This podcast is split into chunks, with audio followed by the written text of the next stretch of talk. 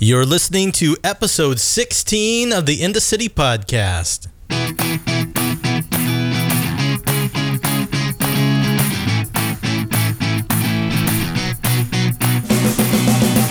And welcome to In the City, a podcast dedicated to advancing hope, crafting purpose, and shaping transformation. Hosted by the Reverend Doctor Jonathan G. Smith, our goal is to help you live out your faith in the city. Whether you're at work or home or in the car, it doesn't matter, because this podcast is dedicated to empower you to live an extraordinary life of faith in the urban jungle of the city. And now, here's your host, Jonathan. And what up, everybody? So great to be back here after a long summer off of podcasting. Oh my gosh, I just can't even believe it. It just feels it just feels better to be back behind the microphone. I don't know why that is. I think maybe it's because I'm a preacher, and preachers, you know, a, a preacher's best friend is a microphone. But gotta say, great to be here with you. I missed being here. Can you tell? I'm just super, super excited to be here. Listen, so much to share with you. Um, but before I even get into that, you know, listen, I just... I just need to apologize to you for just a second, because I basically just disappeared. I, I, I rolled out the last on being a Reformed Evangelical Anglican, uh, and I rolled that show out, and then nothing. I just stopped, and I'm going to get into a little bit about why I stopped here, uh, and you're going to find that out later in the show today, but... Um, that's really a no-no in podcast world, just disappear like that. So I'm back. I'm I'm excited. So much, uh, so much has happened. But here is the bottom line. I had to take some time off from podcasting because my children were at home with my wife and I all summer long. And usually what we do with our kids, and we have three kids, by the way, uh, Jillian, Sterling, and little baby Chamberlain. And uh, little baby Chamberlain's really not a baby. He's actually a toddler. He's two years old. He has red hair and blue eyes. And he is everything that you would imagine a red-haired, blue-eyed boy to be at the age of two. So we did this thing where we had to stagger our work schedules, where I basically was working in the mornings, getting up real early, going into the office, trying to get as much done as possible, and then taking off early afternoon to grab the three kids and to pull them out of my wife's hair. And then she was going to work uh, for her job. She works in Knox Theological Seminary. And um, anyways, uh, it, it became this balancing act where we were just trying to keep our kids occupied throughout the entire summer. And it was really neat. It was good to spend that time with my children. And um, but I have to say, it's great that they're going back to school. And uh, in fact, I have a little bit of a, a song that I'm going to share with you later on that I think is hysterical. But let me kind of roll into something else. The show format is going to change. And how is it going to change? Well, earlier this uh, summer, I had decided in my mind that I wanted to reach out to is now a good friend of mine. His name is Cliff Ravenscraft. He is over at the podcast answer man dot com.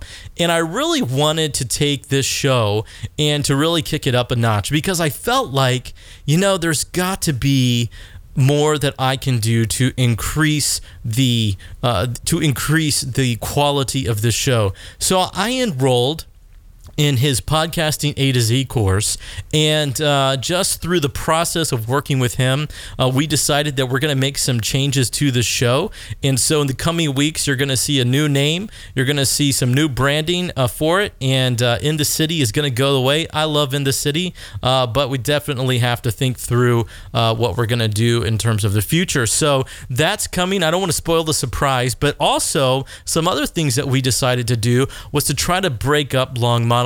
Now, I don't know about you, But I can listen to a long monologue if it's interesting, if it's really holding my attention. But, you know, one of the things I realized about us, and particularly North Americans, is we have a super short attention span. And so sometimes we just have to break it up. And so I wanted to bring a couple of things into the show. Not every show is going to be alike, but we're going to do different uh, kinds of segments. So I'm going to roll out uh, what I'm calling the catechismic moment, which is where we're going to go deep into catechesis. If you don't know what that word means, that's an old, old Christian term. It means essentially teaching, um, but it goes way, way, way back into the first century, third century church, where uh, people were called catechumens. Um, and so I'm going to roll that out in just a minute. Also, I want to bring to you some of my tech tips of the week, and also uh, a featured segment. And I've got some other little surprises for you. Say, hang in there with me. I think it's just going to be an incredible show today. We're going to be talking about uh, confessional Christianity, looking at some of these different uh, tech tips for you. And then I have a really cool thing to talk with you about. So hang on as we start working into this.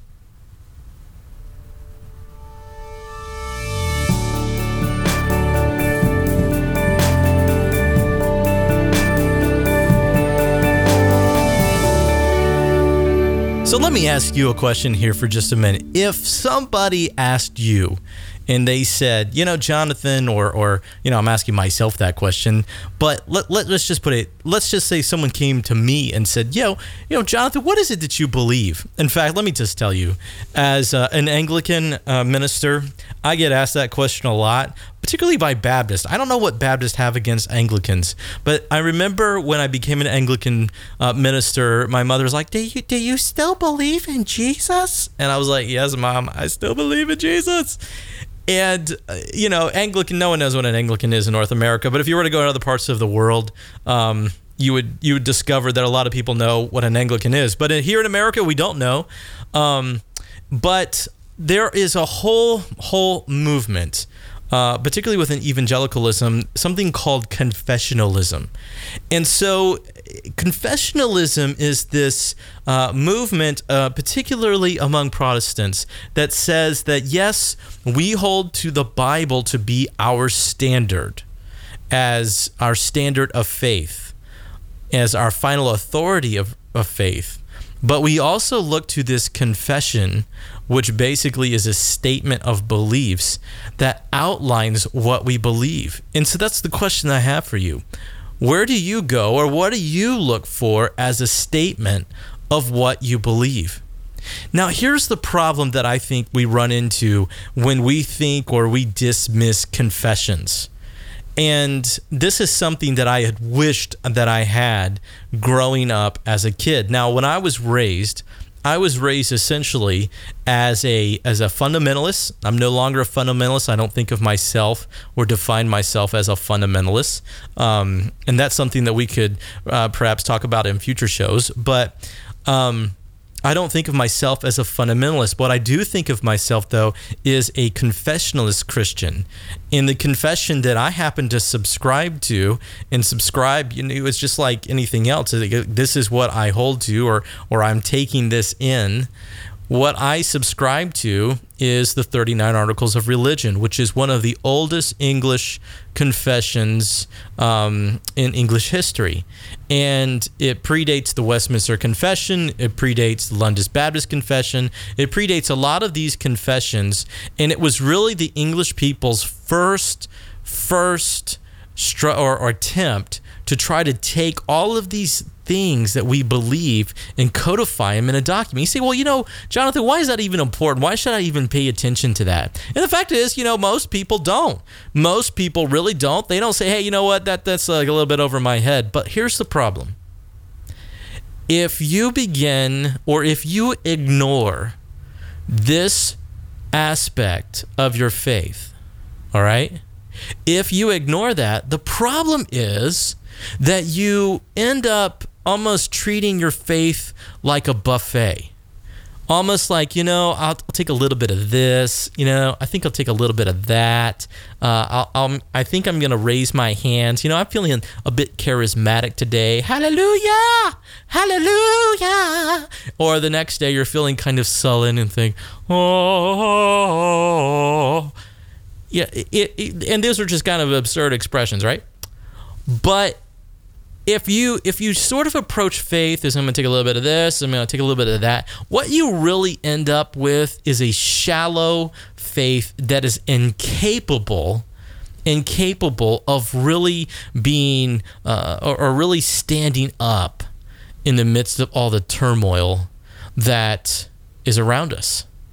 You know, and one of the things that I think is so crystal clear, and one of the most important things, is what we consider the doctrine of election. And I'm actually going to talk about election in the future, but election is really tied to our understanding of salvation. That is, you know, how do we get saved?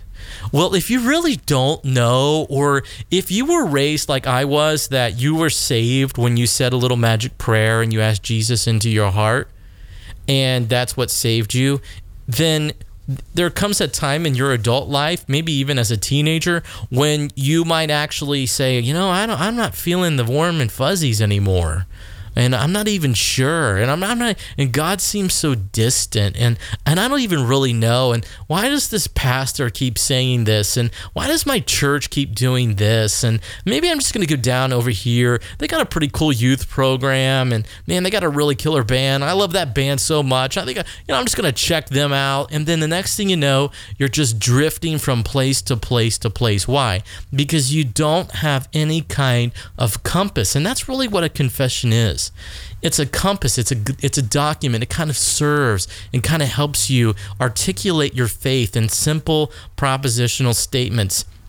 And these are propositional statements that, you know, thousands, if not thousands, hundreds of thousands, and if not a hundred thousands, you know, millions of people over time have looked to and have said, yeah, this is what I believe. And so let me just encourage you to think through whatever you're, if you're a Baptist or a Methodist or, or, you know, charismatic or Pentecostal, whatever it is, let me just encourage you to reach out to your pastor and say, hey, you know, what are the standards of our faith? And, and see what they have to say.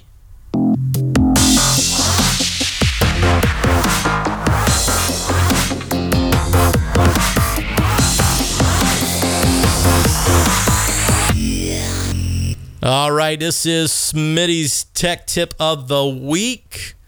You know, listen, you say, you know, Jonathan, who's Smitty? And the answer is, is I'm Smitty. So let me just tell you about Smitty. Smitty is an alternative personality that exists within myself. And no, I'm not schizophrenic or bipolar or have multiple people. It's just this little geek side of me uh, that I invented years ago. And obviously, I'm a little bit of a geek because I love to sit and do podcasts and many other kinds of things. But anyways, uh, we won't judge. There's no judging here allowed on the In the City podcast. But anyways, we we are, um, or Smitty was, a personification of the super salesman that I uh, sort of embraced when I started out in with uh, my pharmaceutical career. And so what happened was I was actually uh, confronted with this uh, problem. And the problem was I was twenty-four years old and vanilla white boy in a suit trying to compete against other seasoned representatives, many of them of the opposite sex and far more attractive than, say, me. And they are out there competing with me, and I had to figure out a way to grab the doctor's attentions. And so I actually created sort of this bravado sales personality called Smitty.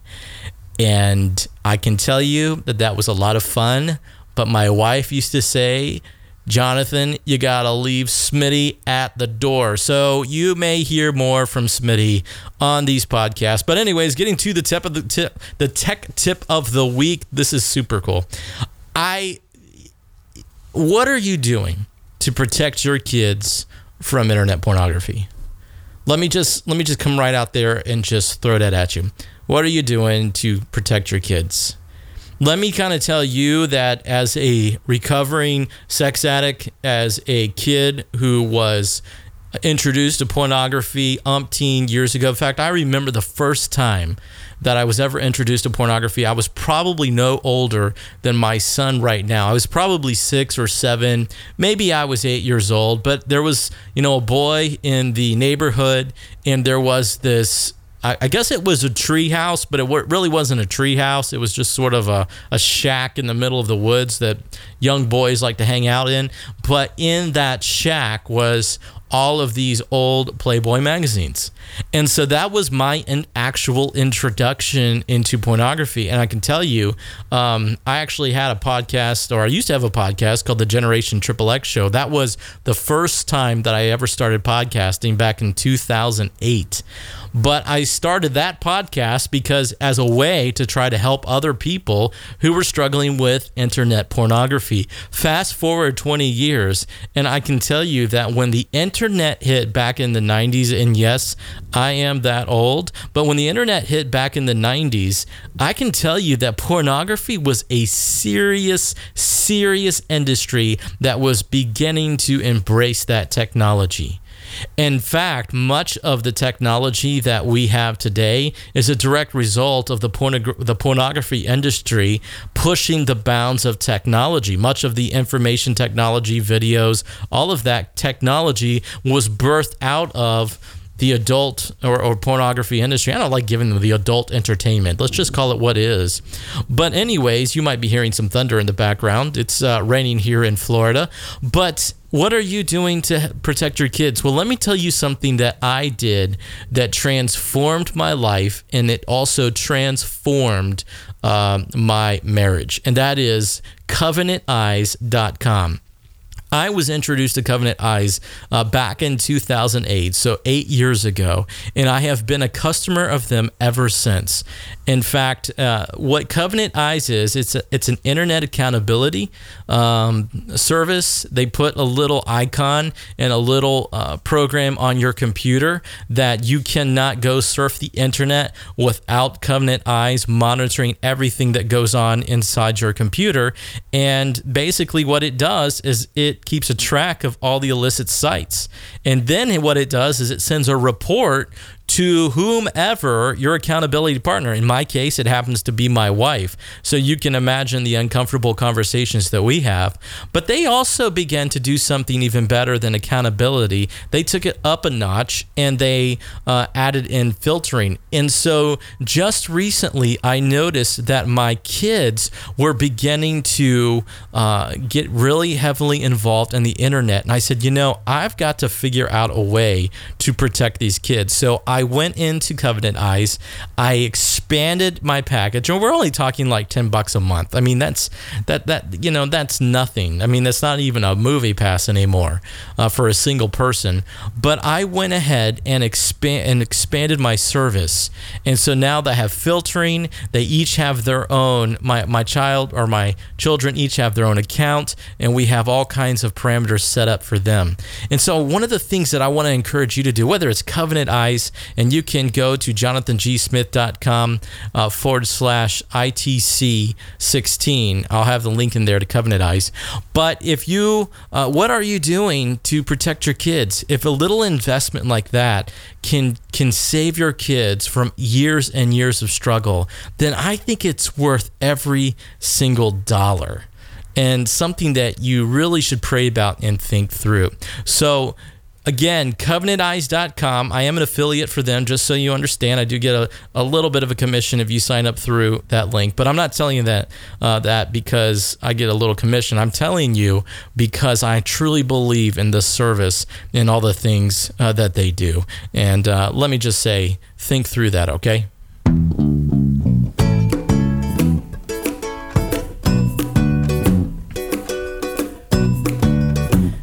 And yes, switching gears a little bit.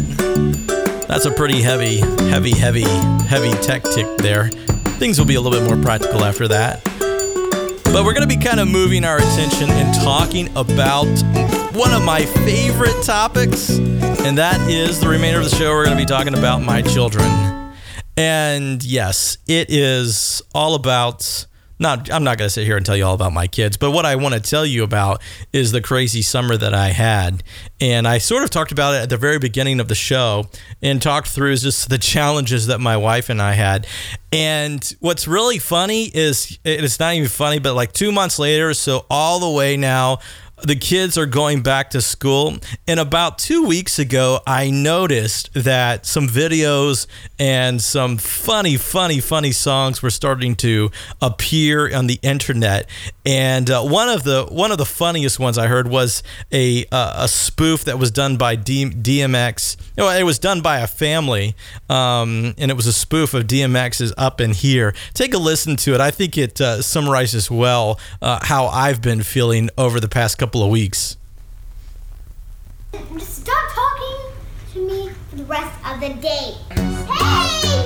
Noah! Stop! Woo! Y'all gonna make me lose my mind. Up in here, up in here. Y'all gonna end up in timeout. Up in here, up in here. Y'all need to not lose your cool. Up in here, up in here. Y'all need to go back to school. Up in here, up in here. I got to tell you, in the summer all day and all night, both the kids are here together and they always fight. School got out in June, happy as a honeymoon, but three months later we're all singing a little different tune. Dad, come on, sleep until noon. You've eaten some cereal with a spoon on the floor? Make breakfast like that? Seriously, Daddy? I'm not a cat. Well, that's true, because cats don't ever complain about being bored. You've almost made it, just a few more weeks till school. Kids will be out of the house. Spend time with your spouse. Or just lounge at the local pool. This summer there's been laughs. Plenty tears. Breakdowns got weird. At times there seems to be, be no rules. But soon you'll say, yippee! You'll be gone for make the three. You can take a shower. You can eat some food. You can go to work. You can get tattooed. Because your kids will finally be at school. Yes. Yes, and my kids are back in school, and I have totally felt that way. And I can tell you, when I saw those two videos, um, one was on life of dad dot com. That's a great site. They've got some funny stuff on there. You can check that out. Uh, the other one actually appeared. Um, I, I can't even remember. I think it was on the Huntington Post, but they had this great, great spoof of this video. I posted it on Facebook and on YouTube. I got a couple of likes from that, but hysterical, hysterical video. And it sort of embraces that wonderful tension of our kids that, yes, we love them, but it is so much work. And this summer, one of the things that I did was I said, you know, I could complain by the fact that I have to spend all this time now uh, away from work, which, by the way, is such a workaholic. That is something that I would love to do and say, and I'm guilty of it. Or I could look at it in a different way, and I could say, hey, what what other opportunity do I have actually to invest in my kids? And this might be one of the most critical summers of my life. And the fact of the matter is, it really turned out to be, um, because there were some things just going on, some dynamics in, in our family, and, you know, some tensions with my daughter. My daughter's entering that weird preteen stage where she kind of goes from from laughing, haha, to crying and to laughing like within thirty seconds. And I'm like, what? What just happened here? And so, uh, you know, and then my son, who my middle son, who has all the middle child issues and is always constantly having to fight off his sister and fight off his little brother. This was this the season where I said, you know, I'm going to really invest into my kids. And one of the coolest stories that came out of this summer actually is a story from my son. And, and I want to brag on him because this kind of gets to the crux of this episode. And what I posted on uh, the show is that this is about the power of execution. And what do I mean by that? Well, my son Sterling, He uh, wanted to learn, or actually, that's not really true.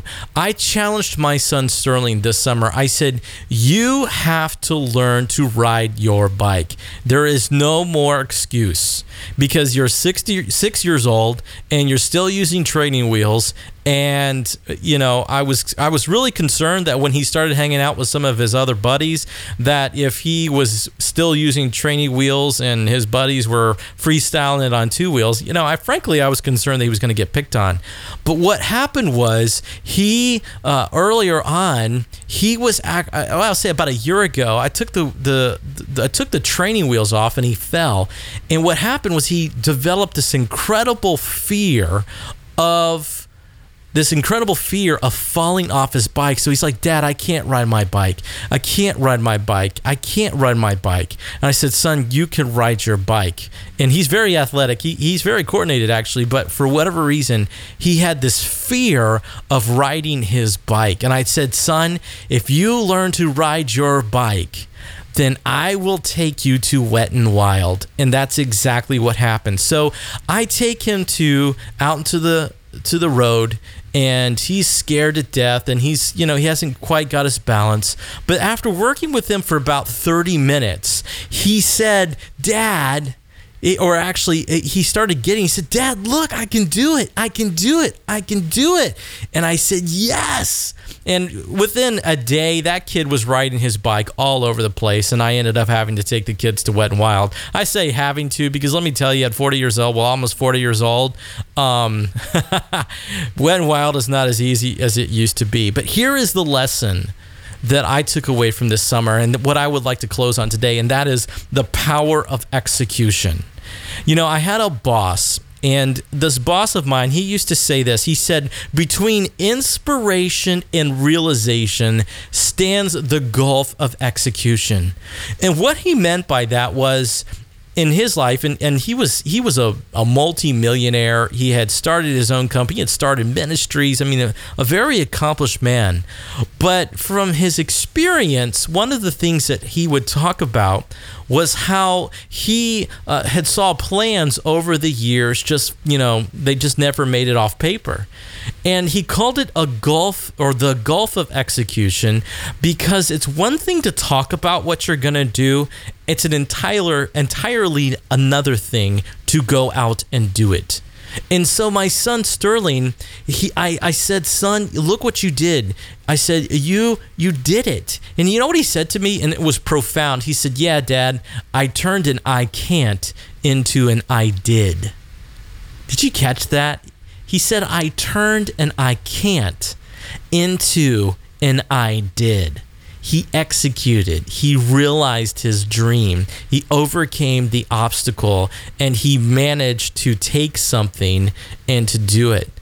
You know, so many times, and I am so guilty of this, there have been things that I've wanted to do. There's been times when I wanted to lose weight. There's been times when I wanted to start a podcast or or get, you know, something off on my website, some, you know, whatever my dream is, and it just sits there. And the problem is, is that when your endeavors just sit there, and you don't begin to work on them, they never move. And I can tell you, so many people are out there, and they're guilty of not really embracing this incredible, incredible power of execution.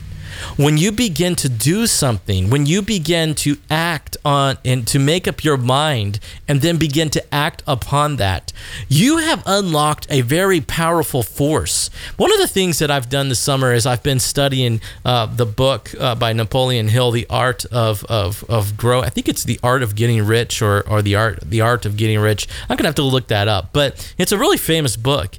And the the thing is, that what Napoleon Hill talks about in his book, and, and I'll have the right I'll have the right title for you. I, I'm just sort of, this is off the top of my head. I wasn't planning on talking about it, but he talks about this great power of decision and action. And so many times as Christians, we send, we sometimes think that God has this plan for us, and we sort of take this passive approach.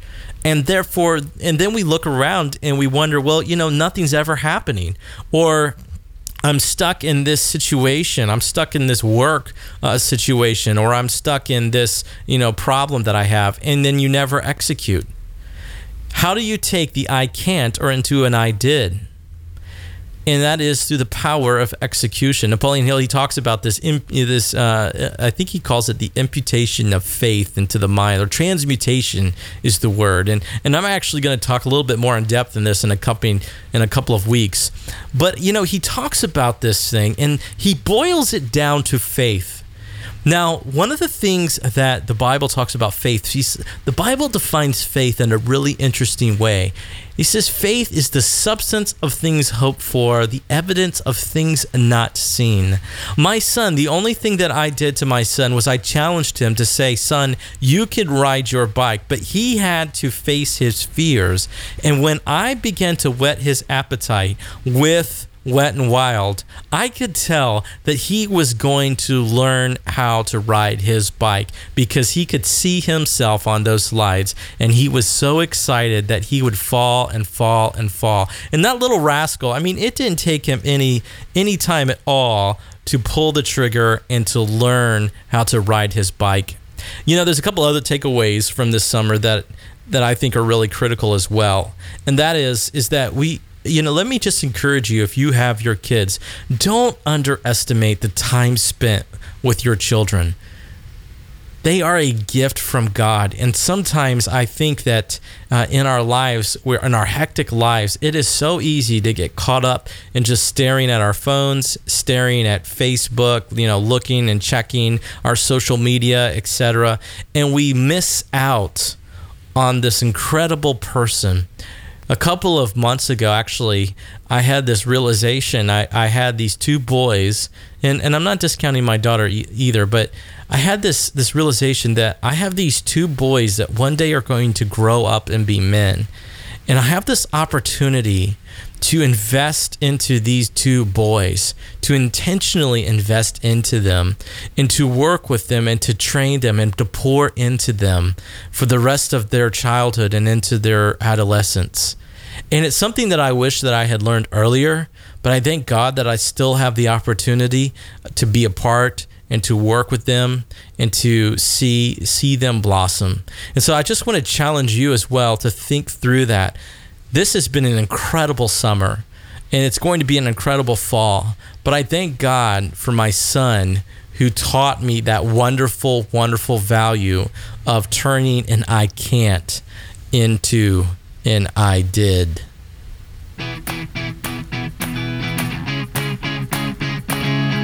And that does bring us to the end of this podcast. This has been a short podcast, and I do know that. But let me just encourage you. You may have some young kids, and you may have, uh, you know, you may not have any kids at all. But let me just encourage you to take these tips, to think through the things that I've challenged you, you today, and just things that I've just been sharing with you. Um, but think through this.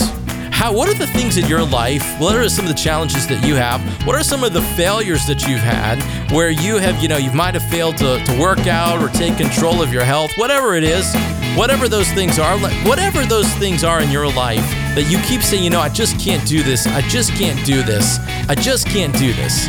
Let me just challenge you to take that I can't and turn that into an I did. Hey, listen, once again, thank you so much for listening to this podcast. You know, if you would do me a favor and rate this podcast on iTunes, listen, we are changing things. Uh, we're going to be changing a lot of things with the format, really improving on it. But what that does is when you rate it, it sort of helps. Uh, it kind of, I say sort of, it helps get the word out, and it also may attract other people who may be interested into this message. After all, beloved, what we are trying to do on the In the City podcast as we are trying to promote the message of hope through the power of the gospel. And that is a gospel that I am committed to, and one that I think is worth worth working through. And so now I pray to you, and I, well, I don't pray to you, and let me pray for you. May the grace of the Lord Jesus Christ, the love of God, and the fellowship of the Holy Spirit be with you in the city.